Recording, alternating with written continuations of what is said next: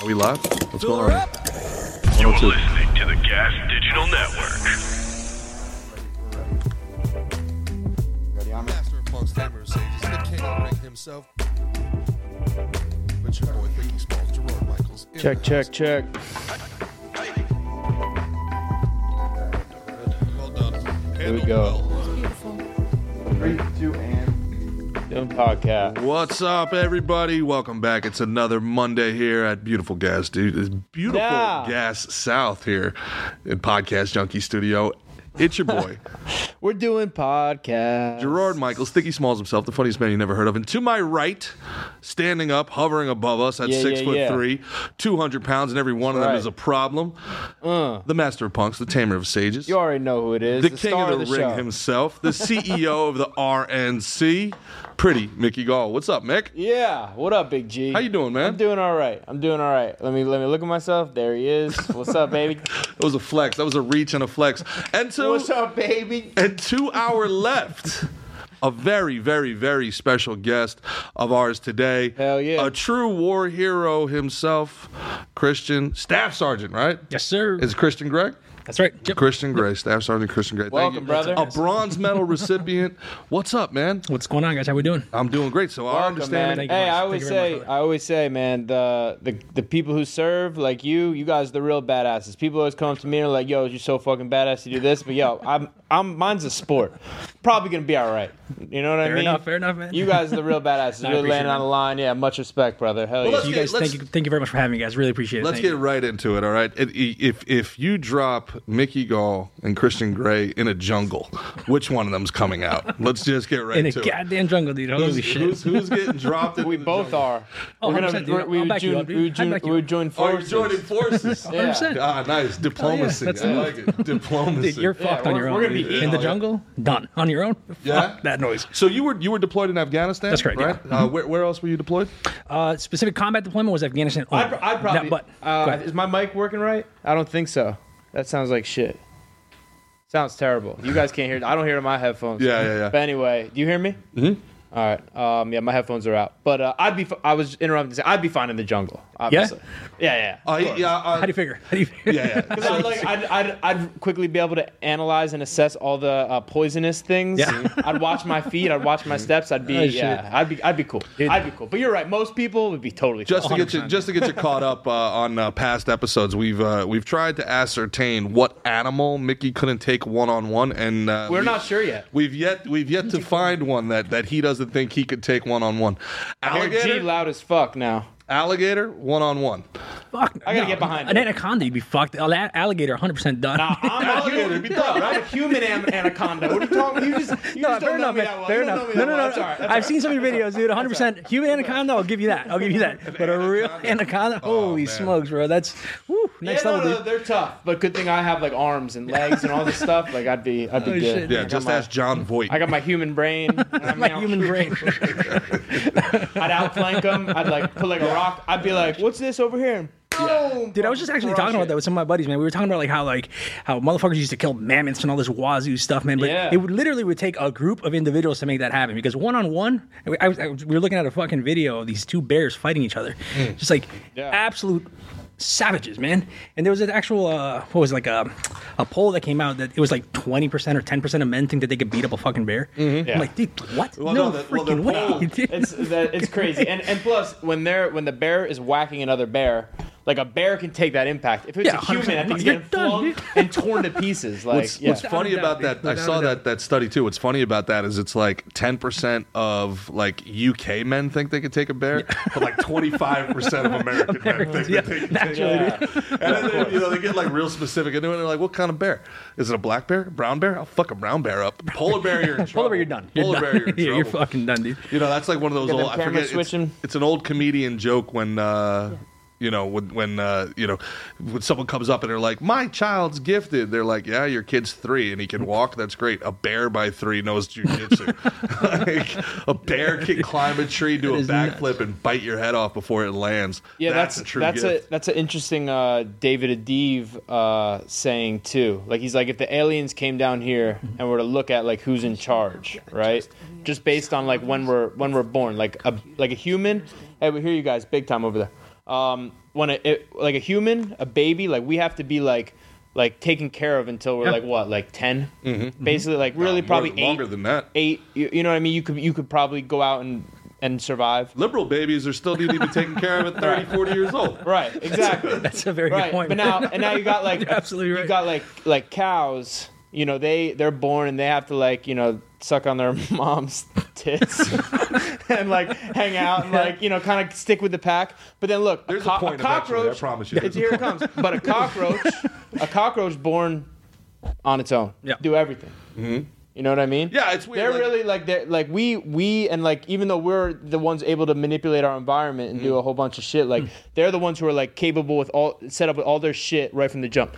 But that that was because you were talking about instincts. Like a, a tiger Mm-hmm. knows how to fight. You don't have to teach a tiger or a lion how to fight. But like humans, like we have to learn. Like you had have to be specially trained how to you know your all your to do your operatives and like me like I have to learn like the techniques of, Right. of fighting. Like there's a lot of that humans have to learn, but we're so capable and so adaptable. That's what makes us so there's a lot to special. say about even with even with animals though. Like play is huge. Like Right. when they're fucking playing, like tigers when they play with their cubs and all that stuff. Man, Yeah, that- yeah. that- that's a whole. That's how they learn how to hunt. It's like Dogs. Yep, same. My dogs. The way that they fucking re- interact with each other. They're Yeah. just like gnawing at each other's freaking necks, like tackling each other, running around, Yeah. sprinting. I mean, so yes, I agree with you in that like humans certainly, especially when it comes to hunting other humans, uh, they it, that's a whole different whole a whole different factor. That's Hmm. that's learned, trained. Uh, but animals, to a certain degree, I think they also have to go through that themselves, man. I mean, at some point they have to kind of fend for themselves, right? So at what point do you get to that? Alan, Alan Watts. Shorter than, quicker than us. I would I agree. animals, A way quicker than a us, 100%, you know? Yeah, 100%. the famous British philosopher Alan Watts has a very big it, play is his m- major philosophy is essentially all things in life you do should be play. Mm-hmm. Through play you have the creativity to learn and all those other things and that's a very interesting, you know, concept of like learning through that kind of playful environment. Playing in life is like one of these things where when you're playing too much you know the powers that be or, or the authorities are like you're not taking yourself seriously but Right. his whole thing is like that is the most serious thing you could do through Yeah. playing is is where growth comes that's you know that kind of thing the um the other part of it becomes uh, I swear there's a uh, there's a point coming. There's going to be a point. that was the point that was the point got alan was I got you. I know, but you said it about me earlier, fucking dickhead. it's coming I'm still I'm still waiting to be to be wowed by this, but keep going. Well if you knew who alan watts was I know exactly who he is, and he loves play. Obviously. So the other part becomes Neuralink, the technology. Like there's this idea that um, all of this instinctual stuff is imprinted in our DNA, and that you're not actually learning these new things. You're uncovering that knowledge that's in the DNA already. You're you're like exposing it more than learning it, and that's where this hmm. idea of like Neuralink or you know having like AI get hooked into the body, that kind of like cybernetics that they're starting to work Right, towards right. is the you know it's almost like that matrix idea where it's like all right everybody who's ever fought ever in your life in your family's genealogy Right. has passed along that dna to you could you having never you've never made a bow or an arrow in your life but somebody along the line probably has so it's in that dna I have coding somewhere huh I have too you've made a bow and arrow Yeah, whenever I was I had to take wood shop, I would just make weapons the whole time. that was all I would do. i respect that i respect that On the con- on the topic of Neuralink, you know how they uh, just approved it for FDA I did, human trials. yeah. Would you do it? We've talked about this a couple times. Um, I don't think I would be the first one, but I think after um, like a few human trials went Hmm. through, I, I'd be very interested in it. Yeah, I'd be very interested It's in it. wild, man. Yeah, I don't. I don't think I could, man. Like, Yeah. it just reminds me of sort of like a whole like altered carbon sort of scenario. Totally, you know, and you- and you do it knowing the whole time, like you know that they, they, the they, Mm-hmm. have access to your brain at any moment, whether they want to take the information out or put information in or control you. I mean, that's you know. Could you but make the also- argument that that's already the case? though? Well, listen, I know I'm being listened to everything I say, 100%. and I, I, I love this thing. I'm fucking addicted to this thing. Are you kidding me? You put this thing in my brain, and I can like, you know, I, I mean. Just the idea, like some of the Neuralink things are incredible. The knowledge, the speed, but also the idea of like, all right, um, knowing my body is low on iron Mm-hmm. right now. I need to eat something that's you know I, that has more Dates, iron. dates have good iron, and they're delicious. Is that You're right? welcome. Yeah. I didn't know they had good Okay. iron. That's pretty I. I don't think my body's low on iron. I'm just using it like. All right. Well, if you are low on iron, This have is a date. tune And in. The honestly, more you just, know. just have a date anyway. I'm still never on camera, but uh, hey guys, guess what I brought for everyone? Uh, I brought some Kill Cliff energy drinks. Hey, That's that's a Awesome. veteran nice snag. Hell yeah, dude. Thank hell you. yeah. Yeah, hell yeah. Nice man. Yeah, and I got I, love got an Kill Cliff. extra for everyone. Nice. Yeah, it's pretty good, right? You know what? I love Kill Cliff with a battle bar. Those are two of my Yeah. favorite things. I like to eat a battle bar and drink a Kill Cliff. Yeah, they're pretty freaking good. So you talked They- about hunting humans before. Yeah, yeah. Tell us more about that. That piqued my interest. Ooh, what about it? Well, you said it casually, and that scared me. um, just casually, you're like, yeah, it's like you know, it's different when you're hunting humans. I've personally never hunted a human. Have you hunted a human? Yes, after there wood, after is wood quite- shop, after wood shop. exactly. Yeah. I would What, say what fighting is- period? What period they at? But yeah, it is kind of it is hunt, like 100%, hunting, man. right? 100%. Yeah. Yeah. I mean, the way you were talking about, hey, I have my human mind when you were talking about the anaconda. Yeah. I have my human mind. And I have my human mind, right? So, Yeah. in a certain environment, like how, if I, let's say, you know, we were in a scenario where I'm hunting you or you're hunting me, how exactly would that play out, right? You're maneuvering, you're doing your own thing, you're trying to figure out how you can gain superiority. I mean, I'm trying to figure out how I can gain superior, superiority on you. Yeah. The fact of the matter is, it's only one of us coming out of there, right? Right. So how do you set yourself up for success? How do you set yourself up for? I mean, there, there is no respawning. There is no second chance, right? So that I, I feel like the stakes are infinitely higher when you're hunting the highest. You don't know that. You don't know that there's no respawning. I don't. You're right. You don't are know right. that. You're right. But I'm not trying to find out either. Yeah, that's true. trying just on the, on the chance that there is no respawn. Let's just take this one really seriously. Exactly. Yeah. Exactly. Yeah. Do you get do you get like a supply drop? How accurate is Call of Duty to real life? Was that basically what Afghanistan was like? Were you like a camper? Were You know, just- I will say there are there are a lot of comparisons that are very similar. But things like, oh, if you get this many kills, you get an Apache. No.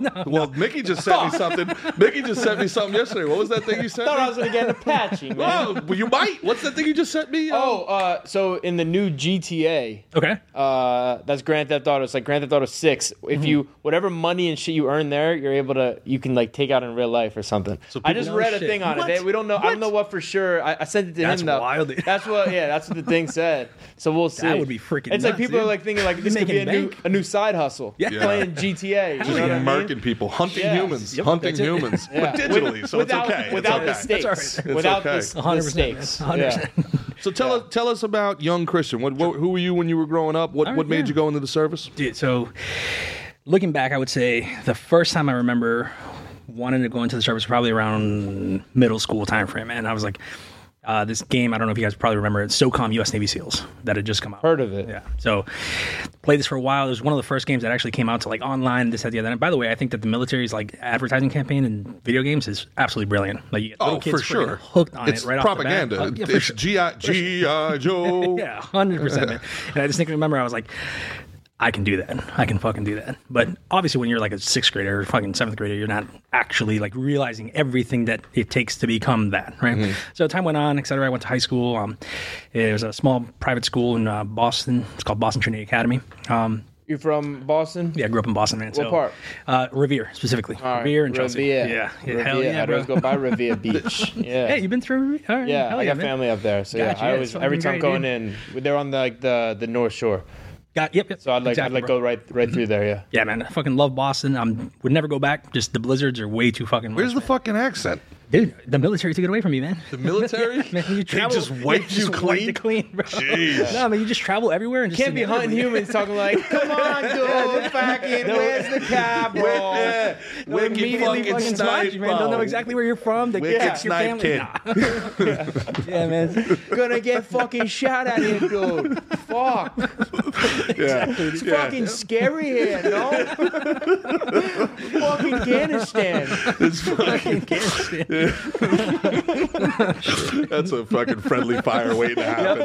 No Oh, doubt without a about doubt, that. man. Without a No smoke, doubt dude. about that. Shut the fuck up. Like, oh man, hey, hey, uh, Tommy from fucking Worcester. You ever heard of Pat Tillman? Oh shit, dark. I like it.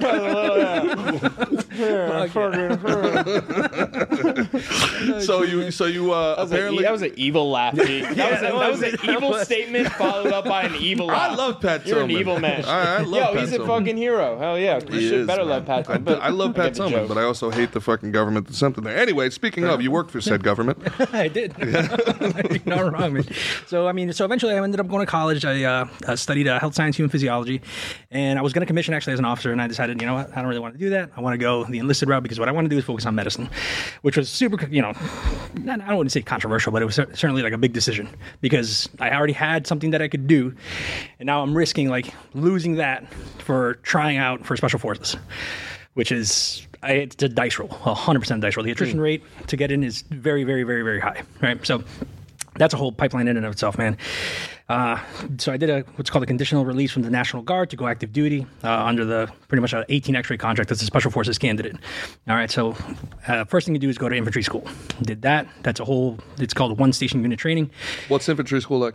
Uh, it's Is it like what you see in like boot camp and guys yelling I- at you and I everything could- like that? Yes. got. I have a yes, quick question. What's up? Um, so you say special forces. yes, So is that is that like Army Special Forces? correct. yeah, so every branch because like this, sort of- like the seal, there's the SEALs, there's the Army Rangers. Yep. What what are are those all special forces? So there's there's two distinctions to make. There's special operations forces, special Okay. operations, which is kind of all encompassing, if you will. So uh, special operations forces will include Ranger Battalion. That'll include uh, Delta Force. That'll include all those guys. So that's special operations, right?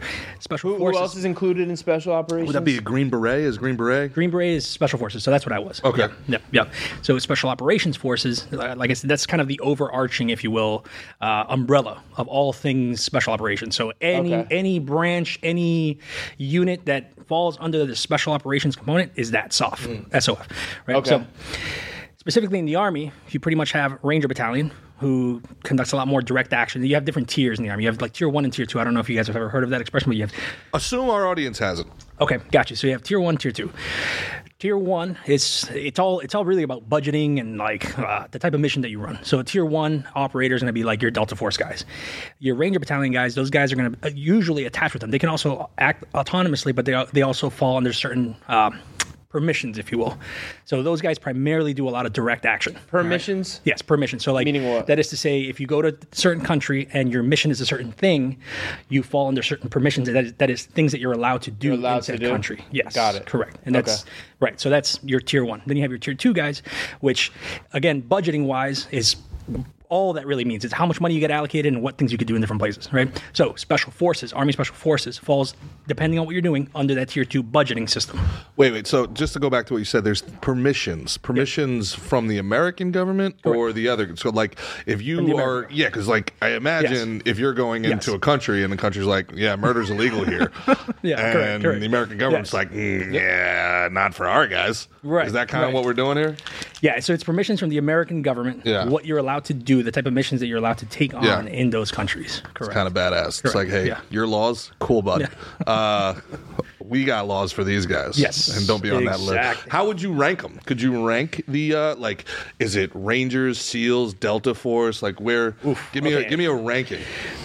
I would say the top is going to be your JSOC guys. That's Joint Special Operations Command, right? That's where pretty much all the dudes from like the tier one go there. Okay. After that, that's when you have your tier two operators. That's where your special forces are. That's where Navy SEALs are. That's where your uh, PJs, your para, uh, pararescue jump guys from uh, the Air Force. That's where they're they're all at.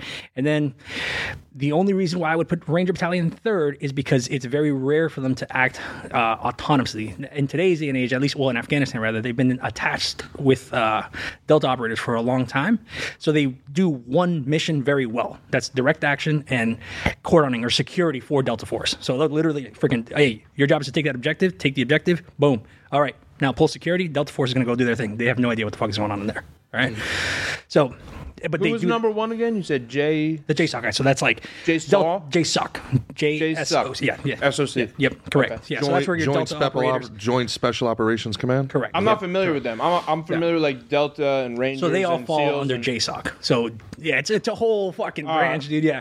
But no, this is very interesting to me. So, and I'm sure to our fans as well. So, Sure, yeah, feel free to explain Yeah, away, so, man. so JSOC pretty much under them under that umbrella is where like your Delta Force guys are, uh, the, the Dev uh, development group. That's sort of like Is Delta Force just so I, I'm clear? Delta Mm-hmm. Force is that a, a specific branch of military?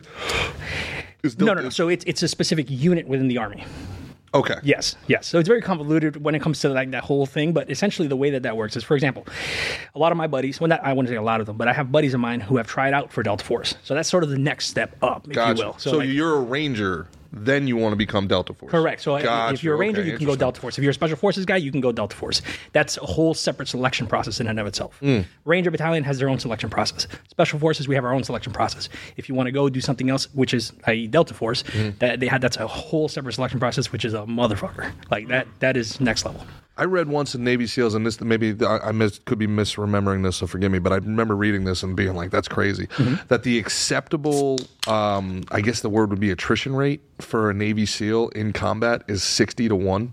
They anticipate sixty kills for every death. Is that? I can see that. Absolutely. That's insanity. So Well, for each asset, especially in Afghanistan, man. Oh, dude, hundred percent, man. Like, I, I, would, I would agree with that. Like, you just you go out there, you freaking massacre people, especially towards the latter end of the war. Like when I was there, it was uh, 2019 to 2020. The type of assets and capabilities that we were rolling up with was next level, man. Like, I mean, I was blessed to have had that opportunity, especially because like I went to Afghanistan immediately after the Q course, so I didn't have time to like go train with my team and do other stuff and kind of prep with them. It was my my crucible, if you will, was you're going straight to Afghanistan right out of the Q course. Like, go do it.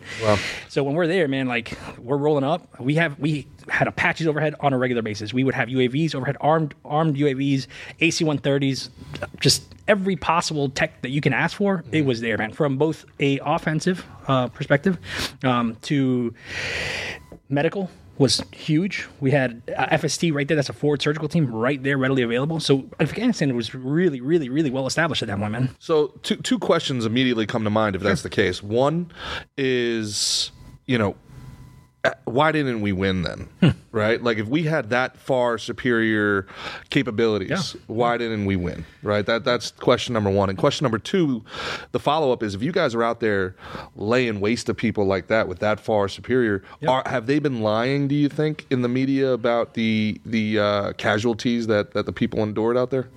No, I don't think that the uh, I don't think that they're li- okay. So we'll start with that second question. I don't think that the media is lying with the casualties uh, that that have it seems lower than almost everybody I've talked to that was there. Mm-hmm. The, the casualty count that we get told in the media here seems lower than than what Are you saying the, the American casualties? both. Both. Okay. I think American casualties are very, very uh, accurate, primarily because there's a lot of logistics that go behind the scenes where you're informing family members, you're informing individuals. You you have to let them know. So there there is I, it's I can't think of a single way wherein you would be able to hide or conceal or you know obfuscate those those numbers. Um, now. When it comes to, let's say, civilian casualties or Afghan casualties, those numbers range significantly. The White House, depending on the administration, they'll have a certain number for you. But then if you look into DoD or if you look into uh, what are those uh, watch groups, uh, Yeah. They have very different numbers, and that's where things get very, very murky, very, very blurry. We're, we're talking about magnitudes of three, four, five. Oh, yeah. We're talking about Easily. difference in 200,000 and a million Yes. people, like literally a 100%. million deaths. 100%. 100%. Yeah, in, in Iraq, I mean, that was one of the things the Bush administration was like, yeah, we're keeping civilian casualties to a minimum. And then 10 years later, like, everybody's like, oh, yeah, millions of people died. Yeah. Like, yeah. Like, wh- wh- when did that happen? When did we go, we were keeping Exactly. casualties to a minimum? So we, we that, that million people, some would call that a genocide. Yep. Uh, I don't know. Um, Um, but anyway, now going back to the first question, you guys have that far tactical superiority. It's almost like a Vietnam situation where where it feels like you you had to be informed not to win, to not just steamroll the country. I think we were at war with an ideology, and it's very hard to fight an, an ideology with guns and, and planes and jets. You can't, you can't, you can't do that. Like, I mean, the fact of the matter is that the, the, you know, the people of Afghanistan, they have their culture, they have their ideology, they have what they believe in, they have their sort of intrinsic way of, of life. I mean, this has been the case for hundreds of years now. I mean, the Russians were there, we were there. Like, there's been a like, myriad of countries that have been there and spent insane sums of money to try to change an ideology. Because the fact of the matter is like democracy the way that we see it here in the United States I think that that's very innate to the western culture. How do you take that and by brute force you know uh, enforce that into or, or, or change an entire country. You, you can't. You, you know, you, you really can't. And the fact of the matter is, we're it's it's the military's leviathan force, right? That's what we are. Like the military is this sort of leviathan force that we can have all our tentacles in multiple different countries, and we're really, really, really, really good at killing things, destroying things, and breaking things. Mm-hmm. But what we're not good at is changing people's minds. Like, how do you convince an entire population to just be different? Mm-hmm. I don't know how you do it, man. Yeah. And they've tried. Like psychological operations is a thing. I, I don't know if they care. I don't know if they care to. If we want to get real, real here for a minute, I don't know if they care to. I think that there's so much money to be made in the mm-hmm. destruction. Oh, 100%. and then once there's destruction, there's so much 100%. money to be made in the rebuild. yes. Yep. You know, I mean, the, the the people that that if there's anything the last three years taught us, and then Mick, I'll get you know your opinion on this is that the the last three years have really showed us that the the people that create the disease are the people that sell the cure. Yep. You know, so I mean, if you're talking to Halliburton, you're talking to BlackRock, you're talking about people that spend, you know, millions of dollars in lobbying to get tens of millions of dollars in government contracts to then go destroy, have have a proxy war with Russia over this this rock land, and then they get the contracts to rebuild what they've destroyed. Why would this ever end? It wouldn't. And I think Russell Brand made that point really well recently. Uh, I think he was with uh, Joe Rogan. He talked about uh, something very similar. He was like, "We cannot have an economy or a society that's that's that thrives on crises."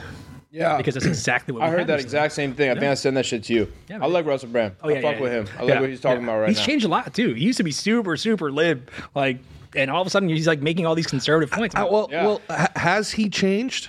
Has me and Mick talk about this off air a lot? Yeah. Has he actually changed, or has the zeitgeist sprinted so far in one direction that people that were center left are now seen as center Hmm. Yeah. right? Have those people actually? Is Bill Maher a, a, soft conservative Yeah. now, or has the culture gone so crazy Mm-hmm. to the left that now reasonable center right, center left people are seen as this right wing? I mean, there was a whole thing I just saw where Russell Brand was talking to Joe Rogan about how gym culture is seen as Yeah, right wing. if you work out, you're a right wing extremist, and it's like. I don't think you guys are making the point you think you're making here. You're making people feel like, man, this right wing stuff's pretty cool, man. I don't like. I don't think you're when you call everyone a Nazi, and it's like, man, my baseball coach is a Nazi. Like, I don't think worse about my baseball coach. I start thinking like, eh, maybe the Nazis are all right. Like, it's not. You're not making the point you think you're making, guys. Yeah. You know, and that's what they do though. I feel like they shift the Overton window on a regular basis. And the it's just, Overton window. Yeah, it's- nice. We can bring that up. Don't be afraid. I, Uh, you just made Gerard come in his pants. nice, nice. Let's talk about it. Let's do a little horseshoe theory while we're here, man. I saw I saw a mini clip about your horseshoe While- theory. While was like, he's- Hell yeah. While he's pulling it up and you guys are jerking each other off, um, let's talk about our, our uh, live show since this is oh. going on live real Yeah. quick. All right. Slick and Thick's got a live show in New Jersey at the Stress Factory, June 8th, 7 p.m. Listen, we've been working really hard. We pulled out all the fucking stops for this one. Be there or be square. Listen, my name's Mickey Gall, and if you don't show up, fuck you. you fucked up. You fucked up. All right, you fucked up. I'm telling you, you're gonna miss out on all the surprise guests. We got sup- surprise celebrity guests. We do. Hey, I didn't bust my ass for nothing. I've made sure this is gonna be like a fucking party, Yeah. and, and you're gonna miss out on the party if you don't come. So I hope you come make it. That's June 8th at the Stress Factory in New Brunswick, New Jersey, 7 p.m. Yeah, I don't want to be dramatic or anything like that, but if you live in Jersey and you don't come to this, you are fucking dead to me. Yeah, Dead. straight up. Dead Yeah. to me. Don't, don't lose And, my and number. honestly, don't you, sh- call you me. should be dead to yourself because you just missed out on the best night of your It's life. gonna be probably. It's gonna be so good. Honestly, like if you're hearing this and you haven't bought tickets, uh, good luck. I think we're pretty much almost sold out. But Pretty much, yeah. But I, I, I was like, hey, I want everyone to be able to get in. If we got to put fucking seats in the rafters, we'll do it. seats in the rafters. All right, Standing room only. standing only. room only. If you know what I mean, maybe stand in the back. You know, you get a Uh, little your little drink on. You'll be get your little wobble on. You'll we, be having we- a good time. we have man. some I'm- we I'm have very- some exciting we'll tell you off air. We have Yeah, some exciting it's cool things. shit. Like we really we cool really stuff. you know pulled out the stops Yeah. to make sure this is gonna be a cool ass thing. So That'll be dope, man. wish you were in Jersey, dog. Sorry, Yeah, I'm no, missing Dude, out. likewise. Hey, well, Sorry, for, missing out. for all the veterans out there in Jersey, go see these guys. Hell yeah, man. man, Tell them. That's what. Yeah. Fucking do it. By So the you- way, Kill Cliff, veteran owned. Hell yeah. This is legitimately delicious. Delicious. Yeah. This is really good, man. Good stuff, Kill Cliff. Yeah. Yeah, good folks. Yeah, good peoples. Good peoples. peoples, good peoples. Mickey fights at uh, Kill Cliff FC over here. So. Oh, yeah? Yeah. Yeah, yeah. yeah, Yeah, It's a man. tight gym, man. A lot of, Is it? lot of studs. Yeah, probably, probably the best gym in the world. Like talent wise, yeah, Yeah. for sure. Yeah, That's awesome. We have like over thirty UFC fighters on the mats. It's the only gym in the world that could say that. Wow. Maybe American Top Team, which is like right down the road, but that's it. That's Yeah. Miami for you, man. Just Yeah. just a magnet for talent. for Yeah. sure. That's Yeah, South Florida's a hotbed for it. sure. That's So awesome. tell us, um, you know, I want to get back into the tough questions, and I appreciate you sitting and answering these too. But you know, let's talk about the training a little bit. The special forces training is something that I think is uh, intrigued a lot of people as CrossFit's gotten big over the last few years, as Jiu-Jitsu and, and MMA have exploded onto the scene. Yeah. Um, you know, Jocko is is you know is the legend that he is. You have David Goggins. You have all these guys who have gone through these special forces, um, you know, trainings and, and mentalities. What do you think about special forces training uh, separates it from everything else? What what makes it the elite of the elite? I think it's by far one of the most rigorous. Uh, just, just it just breaks you down and builds you right back up, man. That's, that's mentally, it- physically? mentally and physically. Really? Yeah. So a couple. So I can kind of walk through the pipeline and generally how that kind of plays out, right? So going back, infantry school. Yes, you know you got your drill sergeants. They're yelling at you. At least I was back in the day. Uh, it's gotten a little softer from what I hear, but you know, we'll see. Anyway, infantry school. Soft drill sergeants. Yeah. Well, I mean, they got rid of the uh, shark attack. Like, I don't know if you're familiar with the shark attack. What's is. the shark attack? The shark attack pretty much is when you roll up on the bus. You're, you, know, you, you just got there. You're a fucking civilian. You're just you know scared and shit. And you don't know what the fuck to do. They would open the doors and you'd run out and you have these drill sergeants just fucking yelling in your face, man, just telling you like get the fuck over there, start fucking running, grab your bags, hold them over your head. All this crazy. shit. It's just it's just insanity. There there is it, it, it feels like there is no order. It feels like there's no organization and you're just fucking running and you're just doing what they tell you to fucking do. Ah, man, I'm not built for it. I, I got a feeling I would just start laughing. I'd be like, "What the fuck? It depends. Calm I mean, down." it, if I would have done it now in my 30s, yeah, I'd probably be like, what the fuck is this? You know? But when you're like a impressionable 17, 18 year old, which I think that's, that's, you know, that's generally the crowd that they appeal to. And I think it's a, mm-hmm. it's a smart thing for them to appeal to that. Or even something as, you know, cause I went when I was probably what, 22, my goal was special forces. So I knew that I can't fuck around here. Like this, this is, this is a gate to the thing that I want to do. Right. So if I come across as an asshole or a guy who's, you know, oh, fuck you, like you, whatever, that's gonna that's gonna hinder me from my progress. But you're absolutely right, man. If I were doing it in my 30s and I didn't really want to, like, I had no idea, what, like, I'm already structured, I have my habits, etc. Yeah, yeah, whole different ballgame. But yeah, essentially, man, infantry school. It's it's it's the basics of being a warfighter, right? How do you you start from individual, you know, physical fitness, right? They start ingraining that. That's and it's it's it's a schedule. Every single day is virtually the same thing, give and take, you know, one or two events. But every single day, you wake up in the morning, you PT. After PT, you eat. After that, you shower. After that, you go and train. You know, whatever whatever the training of the day PT, is. physical therapy. Uh, physical training. Physical training. Yeah, Training. yeah, yeah. So like working out, right? Whatever, whatever the workout of the day is, and it's just and it, it's structured in a way that it gets you to perform at the level that the U.S. Army, big U.S. Army, requires that you perform at. Okay, so What type of PT are we talking? We're talking like a lot of running. A lot of running. a lot of running, a lot of running. I can tell you right now, man. Like the guys that are most successful in the Army Like I said, Yeah. it's not for me. are the runners, man. They put a, a huge emphasis on running, man. Like, I don't- yeah, yep, hundred percent, man, hundred percent. So, so that's infantry school for you generally, right? And then from there you go to airborne school. Airborne school is fucking badass. That's a lot of fun. Like, I mean, jumping out of planes is freaking terrifying, but it's but it's, it's a good time. How long is it in between these? Uh, oh, you- it's immediate. It's pretty much immediate. So, like for for me, I graduated infantry school, and then I think the week after that, I was infantry school is what, like eight weeks? Uh, if I remember correctly, it's yeah, I believe it's eight, six to eight weeks. That. yeah, yeah, yeah. It's been a while, so yeah, it's like six to eight weeks of just yeah, you're just getting the shit beat out of you by these drill sergeants. But again, it's all it's all in efforts to be to make you a basic combat soldier. Okay, how to work, how to individually move, how to move with a team, how to move with a platoon. Okay.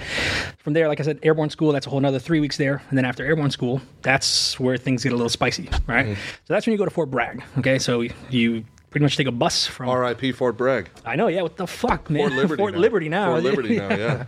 yeah, which is, I, I mean, that that's a whole another fucking. I have my opinions on that, man. I think that's absolute bullshit that they're trying to like pretty much erase history, man. It's like it's some of the most Orwellian things that I've seen. It's just like, oh, Yeah. Fort Bragg. No, that's racist. I mean, that's politics. I mean, politics is is you know they they they want to act like they've done something when they haven't done something. But I, I think it's really callous when I, I last again these numbers may may be wrong off the top of my head, but Christian can pull this up if I'm wrong. The um la- by last I read as much as 25 percent of all veterans are living at or below the poverty line Jesus. and they just and they just spent like thirty million dollars on this Fort Bragg rename. This they're re, they're rebranding Fort Bragg as a priority, as opposed to making sure that that a quarter of the veterans are not living at or below the poverty line. I mean, that's It's insane. It's insanity, right? I mean, there, there's just no justification for that. 100%. I mean, you could say Bragg was an evil, racist, Confederate, and I'll agree with you. Fine, whatever. But is it a priority right now? Is that something that maybe we can do after we get the veterans off the poverty line, and then we can like do No, a, the I rainbow totally agree, rebrand? but it's not nice to brag.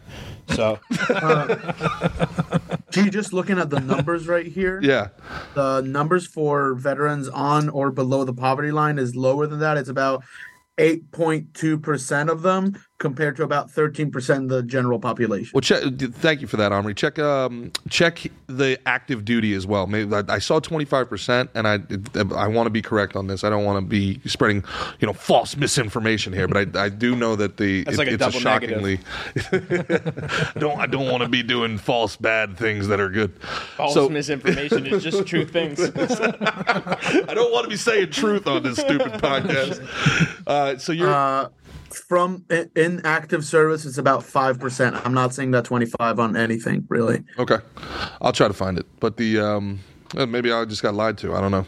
Who knows? But the any, anyway, the point is, whatever the poverty level is, the fact that anybody active or you know a veteran is at or below the poverty line while we're doing a thirty million dollar rebrand on a on a Yeah, on a that's basis. fucking retarded. It's pretty crazy. That's crazy. Yeah, it's that's pretty nuts. crazy. And the fact of the matter is, man, like I can't think of a single soldier that showed up to Fort Bragg and thought to themselves, "Wow, that's a racist fucking name." Like, not or no one, no one looks at Fort Bragg and says that. So It's pretty. It's also we've talked about this before on the pod too. But the you know, you're going there to be trained how to murder people. Yeah. Yeah. it's, it's all. Wait, what's, what's the issue with why is Bragg so he, he's a he, he was a Confederate officer.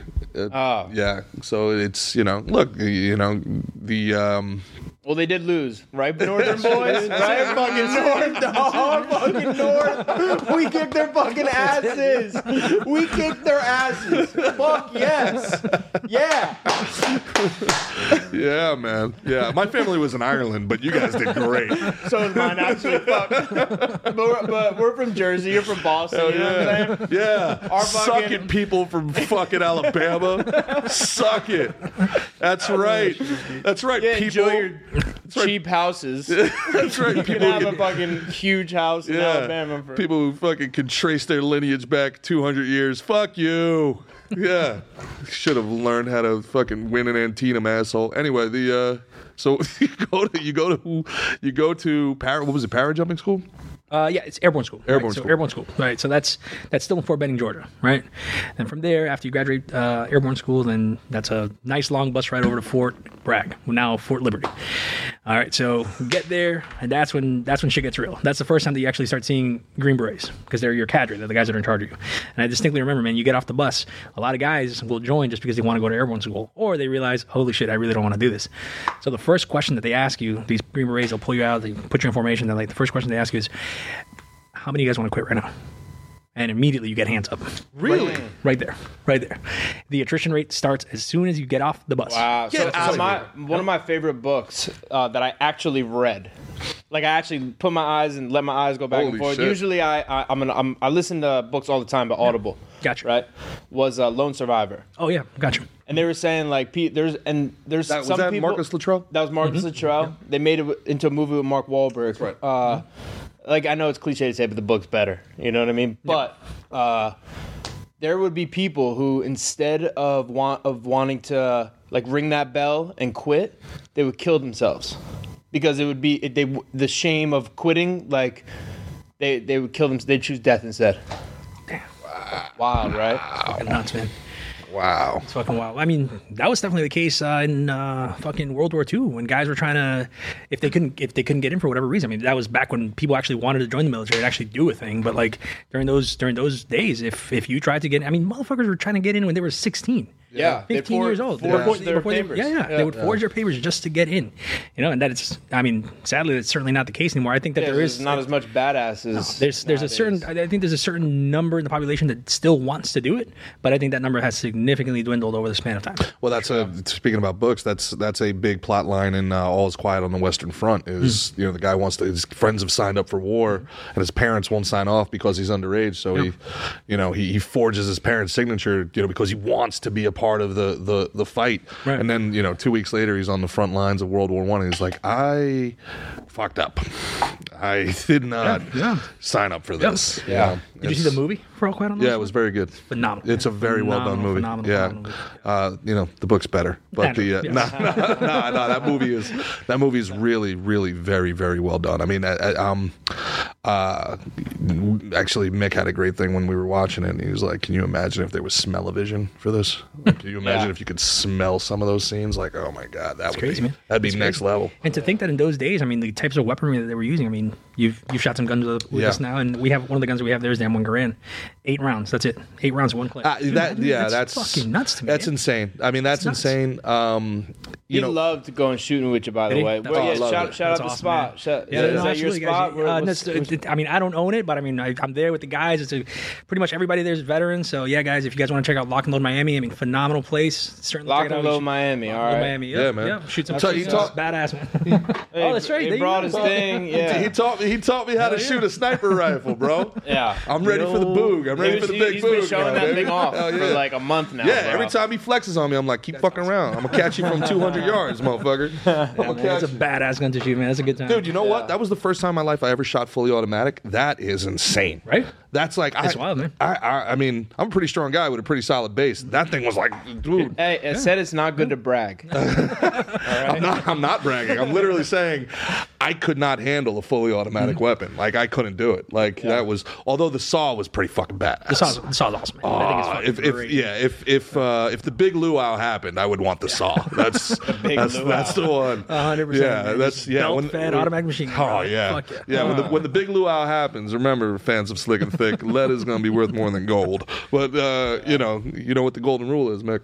Lead is worth more than gold. He, he who has the gold makes the rules. Treat others how they you want to be treated. No, that's that's dumb. That's dumb. that that was the golden rule, though, Yeah, right? that was What- the golden so rule. what what's what's your golden rule? He who has the gold makes the rules. Ah, okay. That's the that's the real golden rule. And then who and he who has the lead has the gold. but I digress. Spe- oh, speaking of an awesome experience, uh, so the way same way you were loving your shooting, uh, I went scuba diving for the first time this Oh, hell yeah, man. It's fucking awesome. It was it was one of the coolest things I've ever done. Like seeing like the, the bottom of the water. I think it, it was because I was by the reef, okay, but it was like cliffs down there. that's nuts, man. Like it was like literally like like uh, being in a different world. Dude, that is a one specialty school that I wish I would have had the opportunity to go to in special special. That'd be the. SEALs. Uh, no, so special forces. We have a specific school. It's called CDQC. It's a CDQC. Yeah, it's a combat diver qualification course. So Okay. that's essentially where you go learn how to do that, how to do, you know, underwater infiltrations, right? Dude, it's fucking Hell yeah. next Well, what's man. what's It crazy is, badass. they said, you know, I, w- I was watching this thing and they were like, the next battle, the next big major war is going to happen in outer space and deep under the ocean. Under the sea. Yeah, it's going to happen like they're going to be cut. The, the, who's going to cut whose pipelines? Who's Yep. going to go after whose communications? Yep. It's going to be all satellites and it's going to be like the under underwater internet, man. 100%. That's pretty Yeah. wild. Nuts, Imagine like an man. underwater fucking like pew pew. you know, it'd be like Yeah, fuck I, Aquaman. I remember all, going back to the uh, Lone Survivor book. Yeah. That in the SEAL training, you'd have to like get drowned. Yeah, Like you, yeah. you, you go, get, you'd have to stay underwater until you would drown. They bring you up, resuscitate, you. bro. So it's almost I've been, I've been yeah. choked out, like, uh, like by, like in fighting and in like, uh, like just like for fun and stuff. That sucks. Dude, it's yeah. just It- for fun. like, like it kind of, yeah, just to like kind of see what you know, get get passed out. But I, and there's been a million times where I've been choked. What like, you do, especially- what you do in the uh, in the pleasure of your own time is none of our business, friend. but like when I've, I've been choked like since like for years to Yeah. the point where I like tap at the last second and then Mm-hmm. you're staring at the ceiling like nothing makes sense, almost like a crazy head rush. Right, right, you know? right, right, right. Kind of feels good actually, a little euphoric. wild, but uh, that the drowning. That like stresses me out a little bit. Like that That's- just seems. You heard it here, level, bro. folks. We get to 100,000 subscribers, and Mickey will get waterboarded live on air. do it. Mickey, I'll dra- I'll do it. I'll do, but I, I just need you there or someone Gotcha, to make sure they, or maybe a pretty girl to resuscitate me if you got to do mouth to mouth. no, no, no, no. You said him. You said him. No, he's there, but not doing it. He's he's there oh, to just, you know, I, I, he's You know got I'm, my I'm- back. I'm honored that that was your first choice.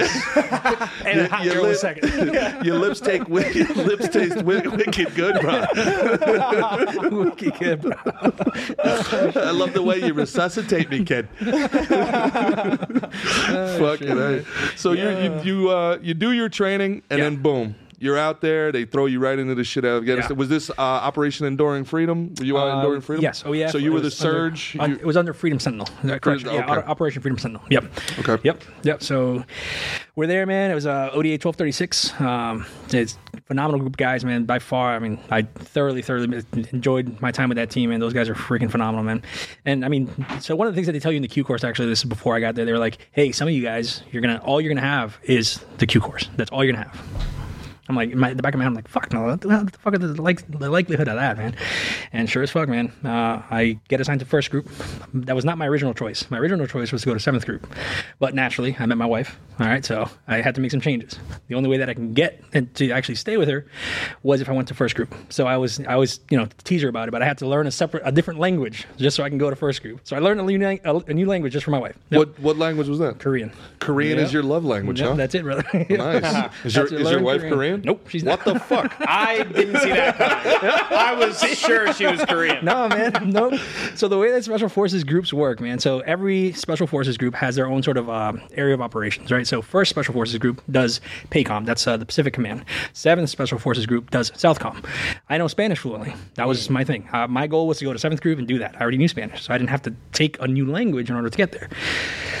My wife, the only place that she can get stationed was going to be in first group in that area, at least that base. So if I wanted to stay with her, I would have to go to JBLM. So your sure your wife's enlisted as well. No, she's actually so she's an officer. She's a Oh, sergeant. an officer. Okay. Yeah, yeah. So it was 50-50. It was either going to be she was either going to be uh, army or stripper. If it was Fort Bragg, Correct, you had correct, 50-50. correct, correct. I didn't want to ask, but it was 50-50. Yeah, pretty much. Yeah, yeah, yeah. And I was assuming you didn't have to learn a second language for for cheetahs.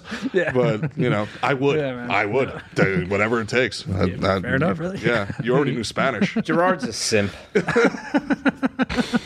It's getting worse by the day. It's getting worse by the day. What day. happened to this fucking country? He won't. He won't jog. He won't get drowned. Learns a language for a stripper. Golly, clean it up. Who raised Our, this our guy? boy, uh, our boy Christian's dating a stripper. Oh yeah, Yeah, right no here. shit, man. Yeah, yeah. Fuck yeah. I mean, that's We like to that's- talk that's about like, it on that's- almost every episode. That's like a, almost a prerequisite for some of the guys in the military. Man. You have like, to. You'll see, yeah, Yeah. you'll see a lot of shit. She's learning the young boy up. You know Hell what yeah. I mean? Yeah. yeah. Was that ja- yeah? Was that Jacksonville, uh, North Carolina, Fort Bragg? Where's Fort Uh, Bragg? no, it's uh, Fayetteville. Fayetteville, Yeah, not Jacksonville. Fayetteville, Yeah. So Fayetteville, Yeah. um, one of the worst places in America, and it's literally it's like a 7-Eleven, a Holiday Inn, a gun store, a pawn shop, a strip club, a gun store, a pawn shop, a liquor store, uh, a, a strip club, and there's like Sounds like a signs. Chris Yep. Rock joke. It, it- yeah, it's like a Dave, it's a Dave Chappelle, and there's like signs on di- the different strip clubs. There's like you know. Uh, uh, army allowed, army not allowed, bikers allowed, bikers not allowed. Like they're not allowed no. in the same strip clubs. There's, there's some strip clubs that are blacklisted in the military. Man. Like if you go to Fort Bragg, uh, there was a there was a strip club called Sharkies. You are not allowed to go there, man. If they catch you there, you're fucked. really? Really? Yeah, yep, yep, yep. Just because of all the nefarious shenanigans that goes on there, man. Yep. Oh shit! Yeah, so there are Sounds definitely like strip clubs that are Señor Frog's I feel in like I, I feel like I want to go to Sharkies. Right? Let's go to Sharkies. That was a great plug for Sharky's. Sharkies. yeah. oh shit! No, but sponsor the Oh, sponsor the maybe podcast. that, that, that's where we can have your 30k uh, smoker that the guy wants to have with the, Oh, thir- yeah. the 30 racks. we can do it right here. Bring your fucking ass. yeah, it's oh man, it's pretty funny. Just bring the money, bro. Like I, this dude, this dude comments on one of the things Mick's talking about beating up Bruce Lee, which which is a physical. You like, know I'd beat up Bruce Lee, right? Dude, I saw that video of you and it was fucking hilarious, man. Yeah. Like you were like, I had kicked the shit, I beat his fucking ass, dude. Yeah. Be honest, he's a lot bigger than you thought he'd be in, Yeah, in yeah, person, yeah, right? Like he doesn't look 100%, that big and on like on TV, and then you see him, you're like, oh, kind of a big guy. All right, fine, whatever. Yeah. And then uh, so they But that's just fact. Like, and also, I know over a hundred people who also would beat the shit out of Bruce Lee. Like, it's just you know the the way the game's evolved. Um it's not like I'm saying I'm the fucking man. It's Just nah, it's just Facts. Yeah, it's But- like you know, it'd be like a pitcher playing today's game if there was 102, being like, yeah, I'd strike out, Bru- you know, Babe Ruth. Yeah, you probably would. Probably fucking would. throw 102 with a fucking splitter. Like, yeah, Yeah. Like, Never we seen get that type of shit before. Yeah. Yeah. So, but, but what's funny is like the stands want to come out and and like you know they want to uh, simp for Bruce, and they're like, "I'll beat Mickey's ass thirty racks right now." Oh and I saw that comment, Bring and the I was money. like, "Yeah, hey, bro, you got to make this happen." hundred percent, bro. No, but they're they're capping. They're not. They're At not 30 serious. racks? They're Your- not serious. your They're not turns That'd be serious. badass, though. are Yeah, of course. acceptable. I would Easiest do- 30 yeah. racks you make right there, Yeah, dude. for real. I know. Yeah. Do I need to have both arms tied behind my back or what? I will choke you out with my chin. Do it in a jungle, and there has to be a gorilla in the ring as well. All right. Oh, I'll, I'll, shit. yeah, I'll, I'll get the guy out of there and I'll get out of there. I'll get out of there. Feed him to the gorilla. Gorilla ain't got no money. you Gorilla go. ain't got no money. That, Nah. would be, that would be the one animal that I don't that I don't think anybody could kick their ass. You know, fucking silverback gorilla? a silverback gorilla. Fuck, There's so many animals nobody That'd can kick so their hard. ass. No, I agree. I agree. Like a, like a baboon has claws. Holy shit, man! They, Those they, things are people have crazy. no concept how strong and that fast actually these reminds things me. are. But you know, you know what I blame it on, man? Uh, this whole fucking Disney movie shenanigans, dude, where like all the all these animals are just looked at so like kindly and nicely, and you see all this bullshit like, Yeah. oh yeah, oh, just you know, loving bears and fucking dude, For sure. they'll destroy you, bro. What, if your dog turned on you tomorrow, you'd be in trouble, man. Like a golden, re- a golden retriever will rip out your fucking jugular, yeah, dude. yeah. Like, come on. It's we don't, nuts, we man. don't have canines. Look, if, why, this is why we developed weaponry. Yep. Like we're Yep. not, we're not supposed to be, you know, using our hands to combat nature. No, I don't even like the ocean. like I don't even like being knee deep in the ocean. I'm like, right, I'm, I'm out of my element. No, this is. Uh, I'm, yeah, no, as right. soon as I take three steps in the ocean, I'm like, I am no longer top of the food chain, and I'm very much aware Mm-hmm. of it. I am bottom of the food chain here. This is not a feeling I like. You're absolutely right, man. And that's what we were talking about with the whole like combat dive and like how like do you have to get drowned and whatnot. It's almost Yeah. inevitable, man. So like one of my best friends that I was in uh, in the Q course with, and I actually ended up going to first group with, he got the privilege of going to uh, combat dive school, and I saw this motherfucker training up for it, man. It's nuts, man. The training is freaking surreal, dude. This guy was like, I mean, running freaking 10, 12 miles on a treadmill, bro. Like on a treadmill. That, It's one thing to go out and run a you know a nine. Was his name David Goggins? No, no, he was not. His name is Matt. So shout out to Matt if you see this, bro. But uh, great guy, man. This motherfucker's running 9, 10, 12 miles on a freaking treadmill, doing all this crazy stuff. And before you even go to CDQC, you have to pretty much assess at your group because they don't want to pay and send you, and then you freaking fail, right? Right. So there's a whole pipeline that you have to do, a whole like you know th- two three weeks that you do. then you go to CDQC. Man, he was telling me, man, like he's like, dude, they would freaking they blindfold you because once I mean, like you were saying, once you're in the ocean, man, you're out of your element. Like Sure. spec- especially humans, you are out of your element, man. So they would you know pretty much blindfold you, just black everything out. They take off your freaking your respirator and all that stuff. They just tie it up in knots behind you, and you have to stay calm, try to relax, you know, get all that stuff squared away, and then get yourself back on oxygen. Uh.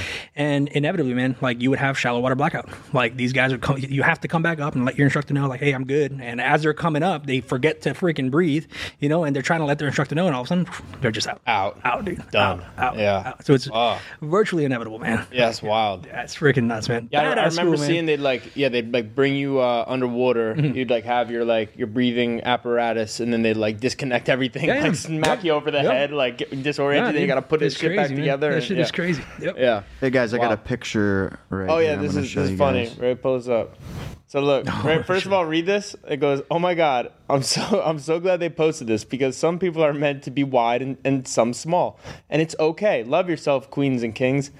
Edit. Never mind. I think that's a gorilla. But still love yourself. That's fucking but awesome, pull dude. that picture back up. Oh shit! Look at the size. Look at just the size of like the pelvis of a fucking fucking massive. gorilla. Look That, at that. Look that at reminds rib me, cage. guys. Slick and Thick live uh, Yeah, that's- Thursday. That's a live Thursday show. Yeah. yeah, that's a Slick and Thick X-ray right there. That's what that is.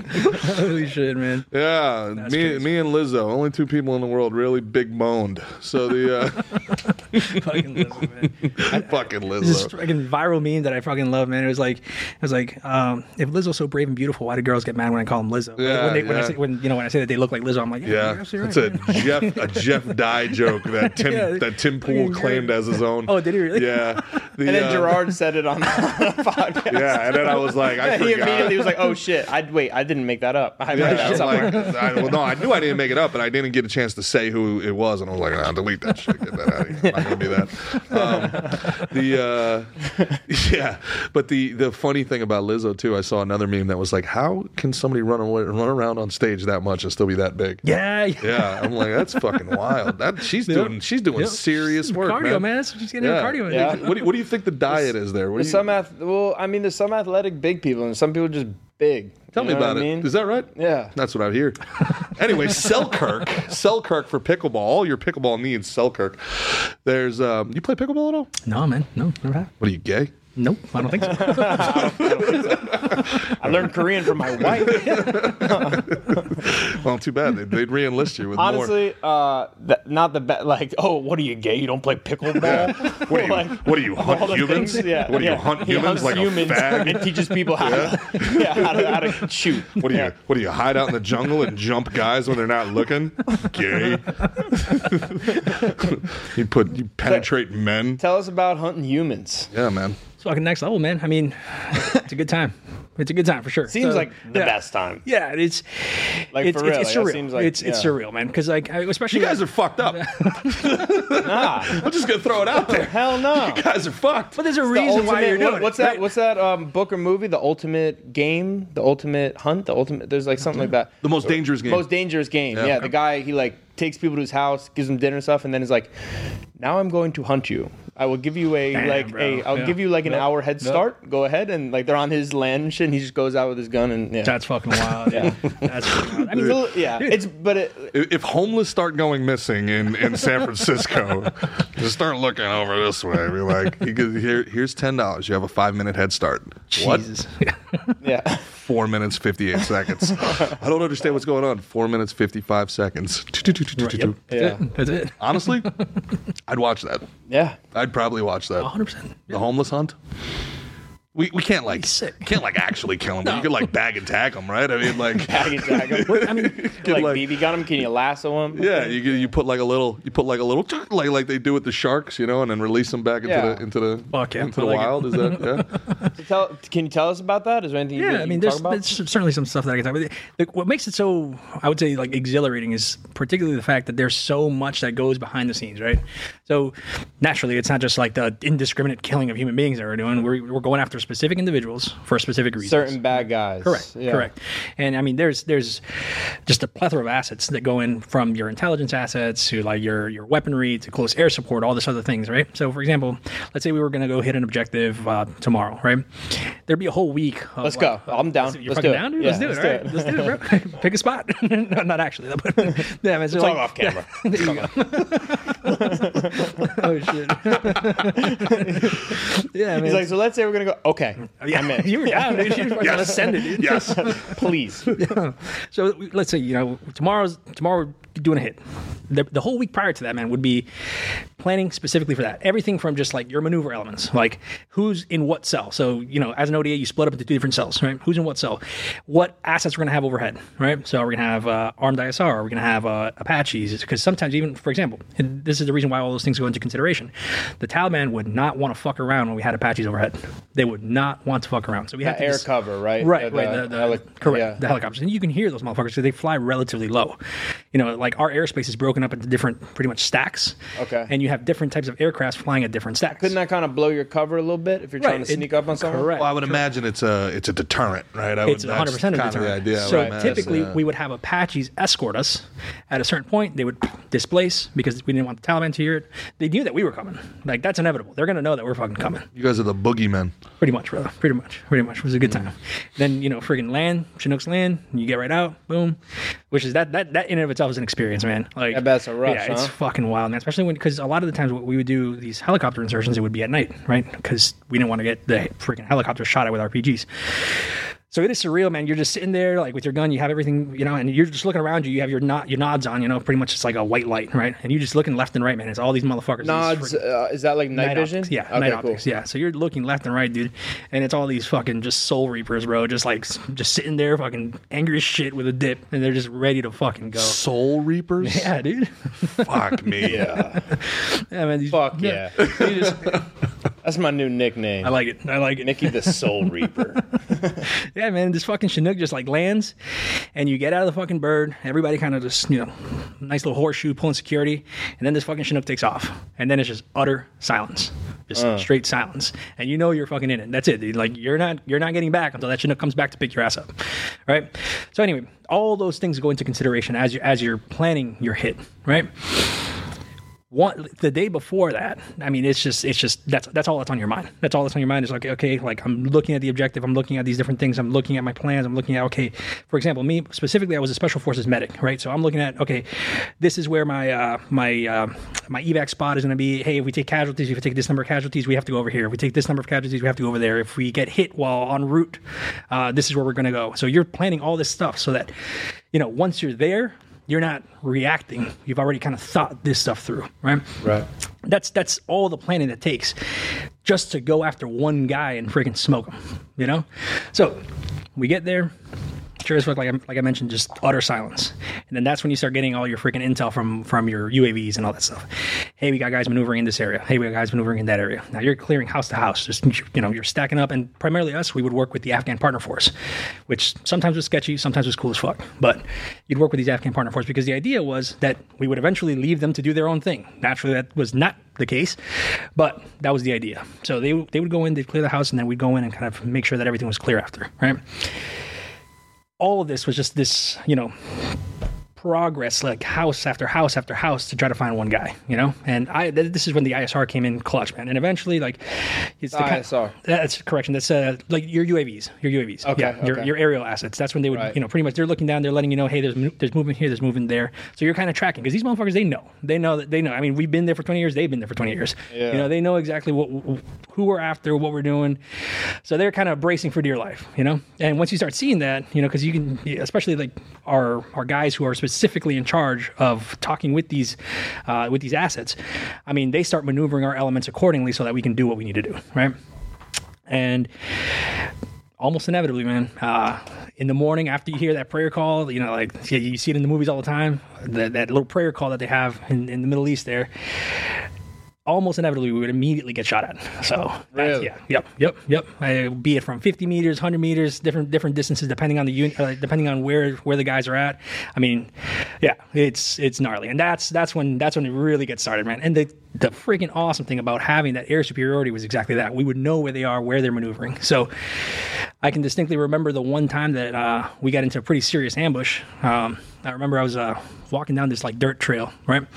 And I had my buddy next to me, phenomenal guy, man. His name's Alan, great dude. Uh, him, my other buddy Jimmy, like he's like a special forces Yoda, man. He's the kind of guy that just like knows all things uh, within the special forces community. And I was very lucky to be under those guys. We're walking down this freaking dirt path, and my buddy Alan, he like looks over to me. He's deployed multiple times. He's worked with Delta Force. He's worked with all these other assets. And he tells me, he's like, "Hey, man." We're gonna get hit. Like 100%, we're gonna get hit. I'm like, oh shit. He's like, like I'm like, how do you figure? He's like, dude, you you do this enough times, like you get the freaking goosebumps, man. You you get it. And sure as fuck, man. Like not too long thereafter, just machine gun fire. You know, that's when it's like, oh shit, and things just got real. That's heavy. Yeah, yeah. So we just jump behind this freaking berm. Who, who was sorry? Forgive me. Who, who was giving them these machine guns? Where were they getting these assets? I mean, because look at Yeah, the, no, it's a uh, very these, question, these these are people who live in mud huts, and that's not. A, I'm you're- not being derogatory. They literally they I make mean- ten dollars a year. How? Where are they They- getting? Oh, big, big, big Taliban is connected with big other networks and other neighboring countries. I mean, a lot of these guys would go to Is Pakistan. it China? Was this China? Was this an American and China proxy war? Was this Russia? What? What was? It would not surprise me. I, it certainly would not surprise me. Um, did you ever see any of those assets on the ground there? Or I can tell you that there was one instance where I remember we have these guys, they're like our interpreters, and they're directly attached with these uh, communications guys, right? So the communications, the American communications guy, he's in charge of just pretty much running around with a friggin' satellite trying to catch uh, enemy communications. When they catch enemy communications, they pretty much tap it into the radio for the interpreter, be like, he'll be like, hey, this is what they're saying, right? We've gone on multiple missions at this point, and every time our interpreters are like, "Yep, they're saying this, they're saying that, they're saying that." Right? All of a sudden, we go into this one area where the CIA had been there not too long ago, and all of a sudden, our interpreter is like, "I have no idea what language they're speaking. I don't know who this is. I don't know where they're from." That was the one time that our interpreter said something that I was like, "What the fuck? Like, who the fuck is here? What countries are out here where like native Afghans?" Don't know the language or can't translate it, have no idea who they are. That's when it gets sketchy. So what country specifically? I'm sure there's a lot of you know a lot of a lot of fingers and hands in there, but that one time in is yeah, I have no idea, man. Freaking wild. I got a question for you. Um, how did you uh, earn your bronze star? Oh, so the Bronze Star specifically was given to me uh, for for operations while we were there, man. So ODAs, uh, there was multiple ODAs throughout Afghanistan, right? And we're all operating, trying to conduct different things. And a lot of the things that we were trying to do at the time was this was t- uh, pretty much sort of like in the middle of the Trump administration. Our mission specifically was to pretty much kill as many Taliban as we possibly could. Fuck uh, yeah. in, or, in order to bring them to the negotiating table. Because I don't know if you guys recall, but this was around the time where like uh, Trump was trying to negotiate with them to try to figure out, you know, some way around this. This was the whole controversy when he brought some of the Taliban over to the United States, et cetera, et cetera.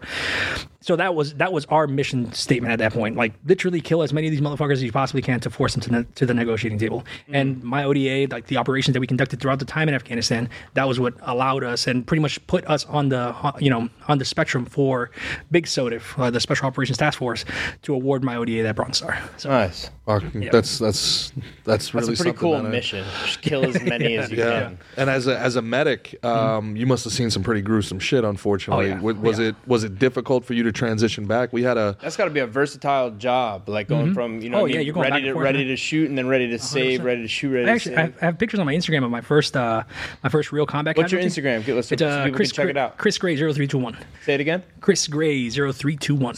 Yeah. G G R A Y. G R E Y. Okay, E Yeah. Y. Yes. Got it. Yes. I don't know if you saw our, our uh, we had Devin Moultrie, friend of the program, great guy, uh, the jiu-jitsu black Yeah, I belt was gonna ask about. I was literally thinking the same thing. So So he, he he had a very difficult time transitioning back after his uh, deployments. Yeah. You know, um, and now you were deployed. You were a medic.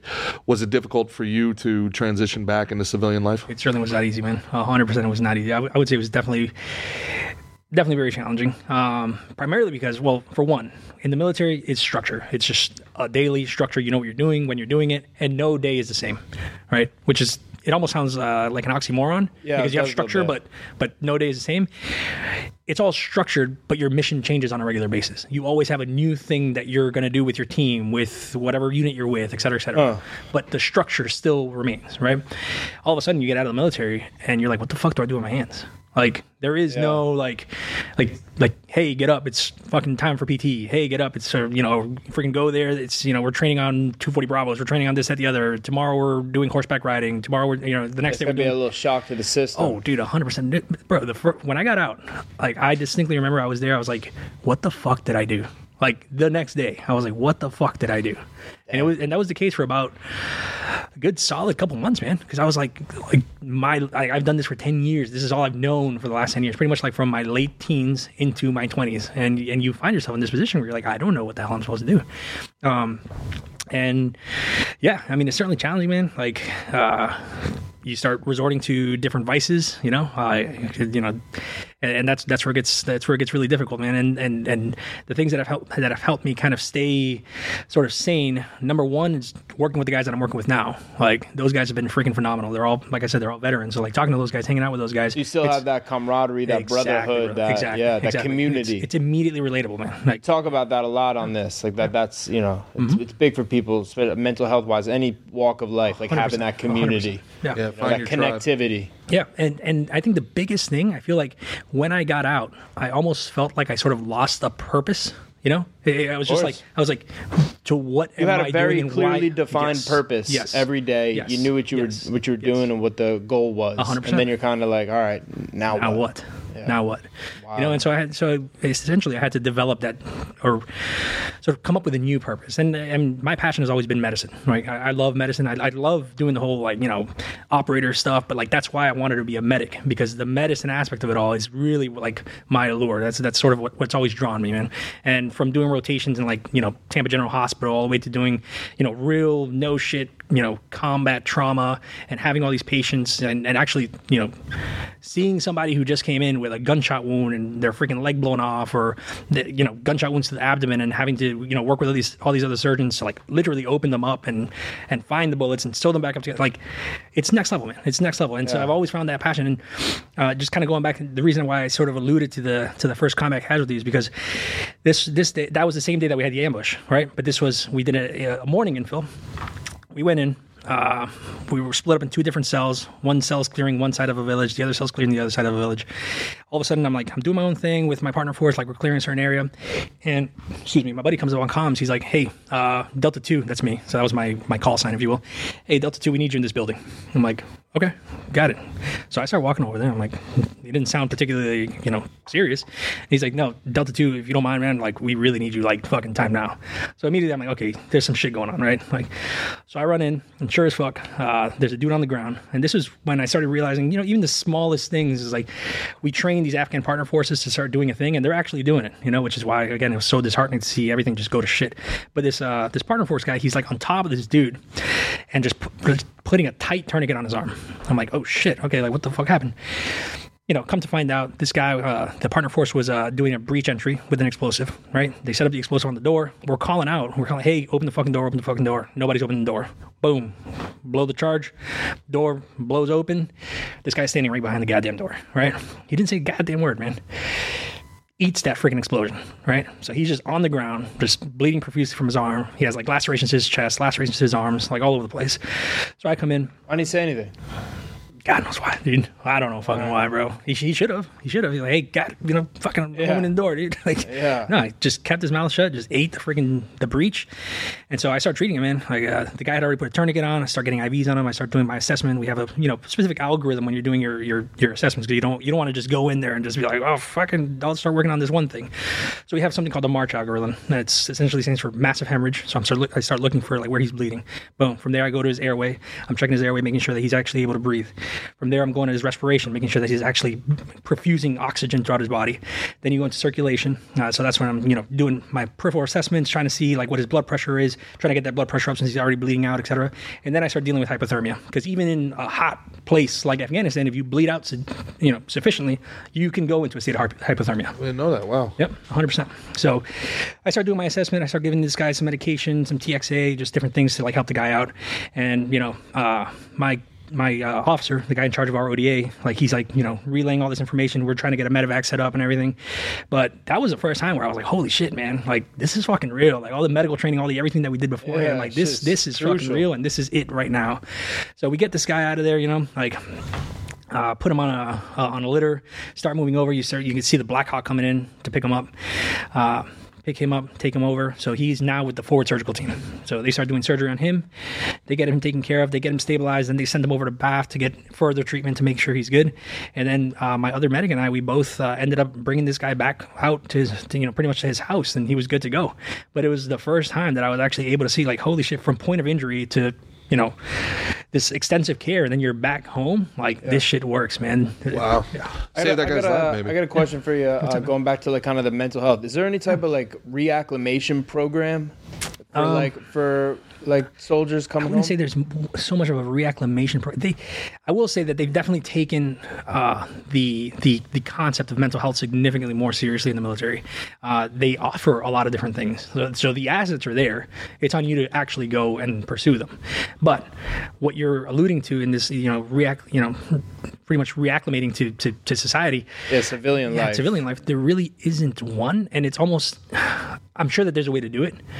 That's that's certainly a challenge for sure because of how how different military life is. It's, it's like I, I- like how do you even begin to acclimate a guy into civilian life? You know, uh, Right. Without well, I would. That, I just. I'd like to see these boys getting No, better agree, taken care of. I agree. You And know I- what I mean? And maybe yeah, if if no. uh, a couple uh you know so, soldiers veterans were to kind of set up Mm-hmm. a program like that, I'd I'd hope that the government would get behind that. Hundred percent, man. And there, there are certainly different organizations that are out there. Like I said, they Remember give you the the 22 does a lot of really great work. Remember the 22. Um, I, I've done some charity stuff with them. They're really, really, really solid. But yeah, I mean, it's there's so many people. Stop bragging. It's not bragging. kidding. I'm It's not fucking- I'm bragging. kidding. That's not. I'm fucking with I'm, you. if anything, I'm not. Remember, the 22 is definitely is definitely. Gerard does a lot of charity. Gerard does not. Gerard's a capitalist. You bet you done a lot of charity, bro. I've done some charity. Yeah, fat chicks. So the um. So speak, speaking of uh, Shit's things, important. It's important to give back, man. It is You can't very, just take, very- take, take all the time. Shit. Very, It's very, important very- to give back. Feels es- good. especially in in some place where you feel like people are being let down. Like you said, like these guys, Yeah. they they deserve better. Of and, you know, course, Devin, you know, like Devin, I know, you know, his Devin up- opened my eyes to a lot of it, and like obviously I was aware, but like Yeah. know, talking to him, talking to you, you know what I mean? It's like when it yeah, it hits different too. Yeah, and it's and it's these politicians too, man. They're like, we have these resources available. Just go to the VA, and it's like, yeah, but then uh the, somebody has to see a new doctor every, single, single time. time. And they got to relive that trauma. I saw that. Re-talk That about that thing. horrible, yeah. man. Like re. Yeah, you know, and, and, and these guys, they, they just want they just want to feel normal again. And the, the thing that strikes me as I've gotten older, like you said, you were you were 22 years old. You know, like I look at an 18 year old now, and I'm like, fuck, man. I can't believe we send these kids off to war. Like I see an 18. First of all, I'm like, I don't think there's an 18 year old on earth that can kick the shit out of me. So uh, should we really be sending those 18 year olds? Second of all, it's like, man, that's young, dude. Man, that's young. That is a young thing to be sending people, uh, you know, out there to, to, you know, to enact global policy. You have 60 year old, 70 year old, 80 year old politicians, rich fucking lawyers, sending 18 year old kids to go enact their policy. That's fucked up. I agree. It's a fuck. And I look, I love. I love veterans. Mm-hmm. I, I've never met a single one where I wasn't like, man, you are a squared away, impressive dude. I got so much respect for you guys. Mm-hmm. But I just don't think I don't think we should have been in Afghanistan. I don't think we should be doing the things that we're doing. What's happening in Ukraine, I think, is a fucking it- it's an atrocity. That's absurd. and, and you Shit, go, What, what are your thoughts? Man, U- Ukraine, Ukraine's complex, man. Number one, it's definitely a proxy war. You know, 100% a proxy war. Like the the number of like American assets that are actually there. You know, obviously, you know, behind or you know, two or three degrees of separation away. no, we're on the ground now. I mean, there's no like U.S. soldiers with American flags on them. Like no We're doing, the doing thing. we're doing what France did in the in the American Revolution. They're, they're- we're training all their guys. Yeah, they're yeah, using all of our equipment. 100%. It's almost worse. Yeah. it's almost worse because it's like, okay, you little Ukrainian, go go out Yep. there now, go go. Yeah, You know, And and the fact of the matter is, my understanding. I mean, correct me if I'm wrong, but like NATO was not supposed to expand the way that it's expanding No. now. And so it does not surprise me that somebody like Putin would be like, you know what, get fucked. Like I'm going to Yeah. do my thing because I'm going to make sure that you know that the you know the, the lines that we've drawn in the sand are you know abided by. No doubt about it. And, and, and there's this idea that there always has to be a good guy and a bad guy Right. in war. Yep. They're like, there's always a good guy and a bad guy. Anybody who's studied history extensively knows that most wars are fought between bad people. World Mm-hmm. War One, what we talked about before, that was a family dispute. Those were three fucking Yeah. cousins Yeah. that couldn't Yeah. figure out how to share Europe fairly. Those were three cousins. The, the. German Kaiser, the King of England, and the Russian Tsar were fucking cousins. They would summer together, and they killed millions of people because they over, Summering over- together, such a bougie. Yeah, I would, I would summer in France. yeah, and because of how fucking I, s- I ridiculous, summer down to Jersey Show. yeah, dog. LBI. Because of how ridiculously callous their, you know, they, their approach to life was, they gave birth to the extremism of communism and stuff like that because they they got rid of the aristocracy. Then you fast forward thirty years later, and you're looking at all of these revolutions throughout, or the civil wars throughout Europe. You look at the Spanish Civil War. It's a fascist and a communist. Those are the two sides. Whoever wins, the people lose. Yeah. Right. So those are two extreme sides. So like this idea that Putin's a bad guy and and and uh, Zelensky's a good guy, dude. They can very easily both be bad guys. And 100%. No. Putin waited until you know we had an 80 year old in office to be like, yeah, I'm going to start pushing some buttons. I mean, and, and Ukraine is un- unbelievably corrupt. do you think, to be very specific, and this is just speculation, do you think that Putin pushes into Ukraine if we don't leave Afghanistan the way we left? I think it certainly emboldened him.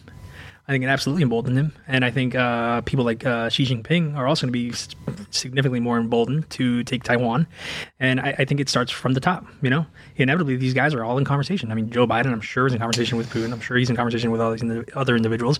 And to see the just atrocity that it was to, to have Afghans falling off freaking planes. Yeah, that was man. harsh. Afghans falling What, off. what, what did you What did you think about the? Dude, it's a was- retreat, right? So I mean, what what did you think about it? You you had you had literally. Wait, you're talking about the Afghanistan one? Yeah. Real quick before we move on, I'm uh, I'm supposed to do a couple jiu-jitsu seminars and MMA seminars in Taiwan. What's the kind of the Oh, what's shit. the timeline? what's the timeline before it's, Yeah, I won't better- be able to come back? Be- better get out there quick. If I were if I were if I were a betting man, I would say no later than like end of next year. All right. By the end of next year, dude. I think I think that's really when. But we're looking at October. oh, I Yeah. don't. I I, Am I dis- cutting it a little I close? disagree. you think it's sooner? I think they go in before the election because they want they they want uh, Biden to to Shucks. extend. Yeah, I, if I if I were a betting man and I don't know shit about shit, but if I was putting the, the Might try and move that up. if I was if I was reading the tea, I, I would say by summer of twenty four. I mean, that was Oh, certainly yeah. summer 24. Summer of twenty So a whole. I got, One I got year. time. One I year. time. We're going Yeah. to talk about October. Yeah, ooh, that's gonna be close. October It's a of oh, October away. of this year. Yeah, fool. I think you're good. 2023. no, you're good. Yeah, I think this you're year, good. I think you're good. I think you're good. No, October. for, sh- for sure. So See you're- y'all in Taiwan, baby. Gonna learn. y'all want to learn I'm how gonna teach hunt? y'all some shit. yeah. I got a feeling y'all gonna need this. So Yeah. Fuck yeah. come, come to Mickey Gall's human hunting experiment.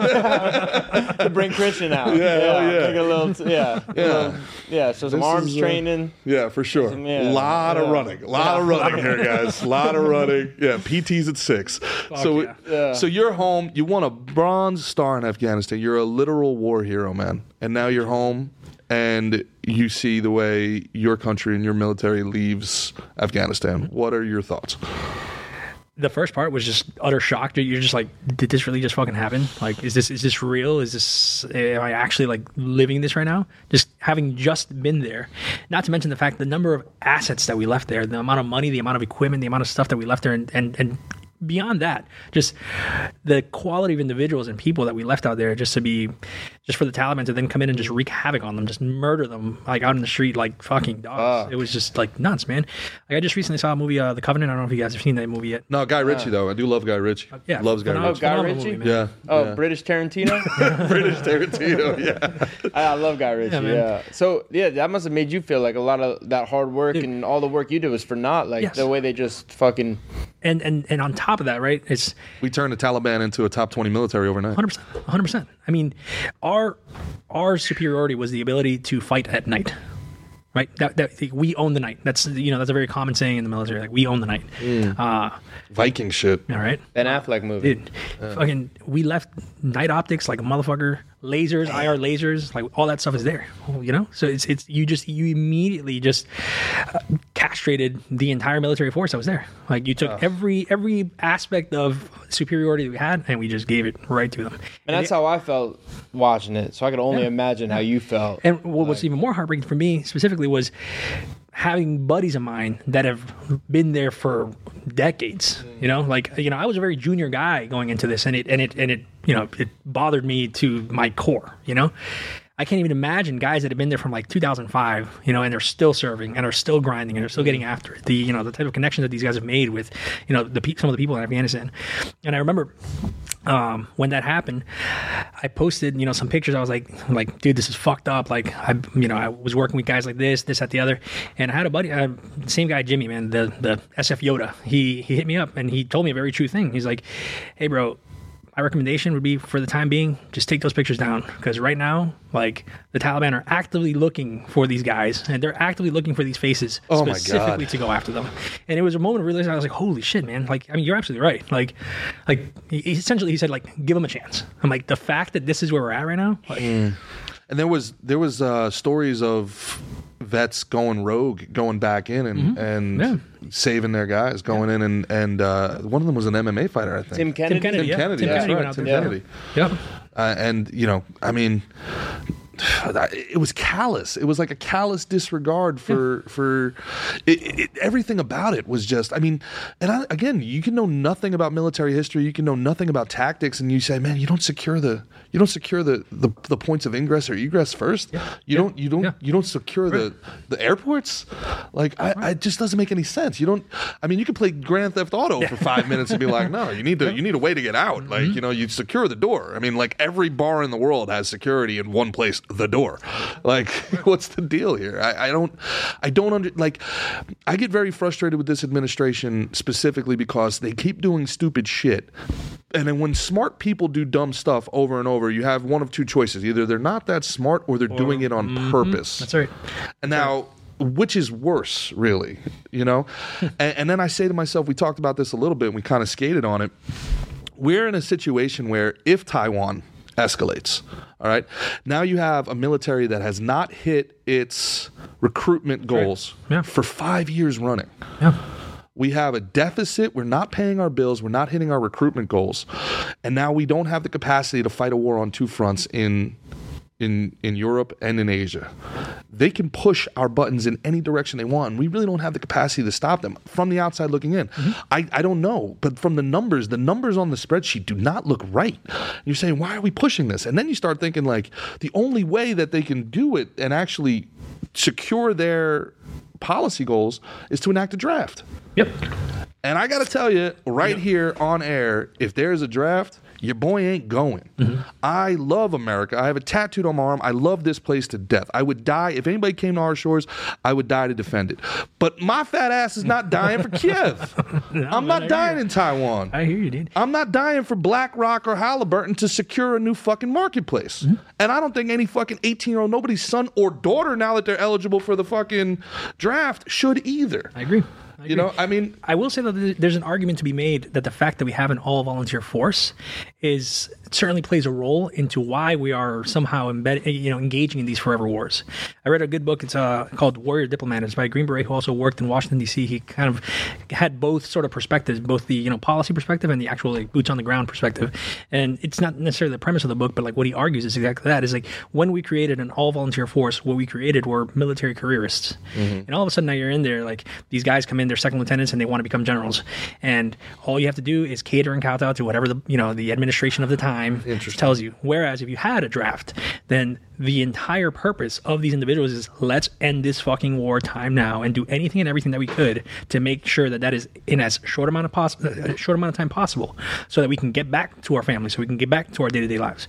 And that's also what makes a lot of these current day officers significantly more risk averse because it doesn't look good when you have a you know your officer evaluation report saying, "Hey, I lost this many guys," but sometimes maybe that's what's necessary necessary in order to achieve the mission, right? So it becomes significantly more convoluted, and frankly, why I think that in all volunteer flatten the curve. Yeah. Wow. So That's it, man. You got Mick, you got anything before we head out? Nah, man. Thanks for sharing that shit with us. got it, Cool man. ass dude. Come back anytime. Christian, man, this we cannot thank you enough. You I gotta are come down there and learn learn some of your Yeah, skills, we got- man. s- yeah. swing by whenever you want. Yeah, we got we got to Yeah. shoot We'll get we you got to shoot some man, for sure. pews, baby. Let's do it, bro. Let's Yeah. do it. Let's do it. Yeah, man. For everybody, one more time, Christian, tell them where they can find you, man. Yeah, yeah. So my Instagram is Chris Grey 0321 You guys are by all means more than welcome to follow me on there. Uh, check out Lock and Load Miami if you guys want to do some shooting with me. You're more than welcome to stop by whenever you guys want. It'd be a lot of fun, guys. Check out the El It's Jefe. uh, C H R I S G R E Y. Correct. What were the numbers? 0321 Zero three two one. awesome, man. Follow our boy. This was fantastic. See us live this Thursday, Slick and Thick, the first ever live audience show at the Stress Factory Thursday night, That you 7 have p.m. nowhere better to be. You have It nowhere. It will be the best time. We put a lot of work into this thing, and if it's not an absolute party and blast, I will do Hari Kari on the stage. I will, cut out my guts. Better than ringing the bell. I am Gerard Michaels. That is the great one, Mickey Gall. This has been bronze medal winning war hero Christian Grey. This is Slick and Thick. Enjoy the rest of Gas Digital. We will see you on Friday. Peace. Peace.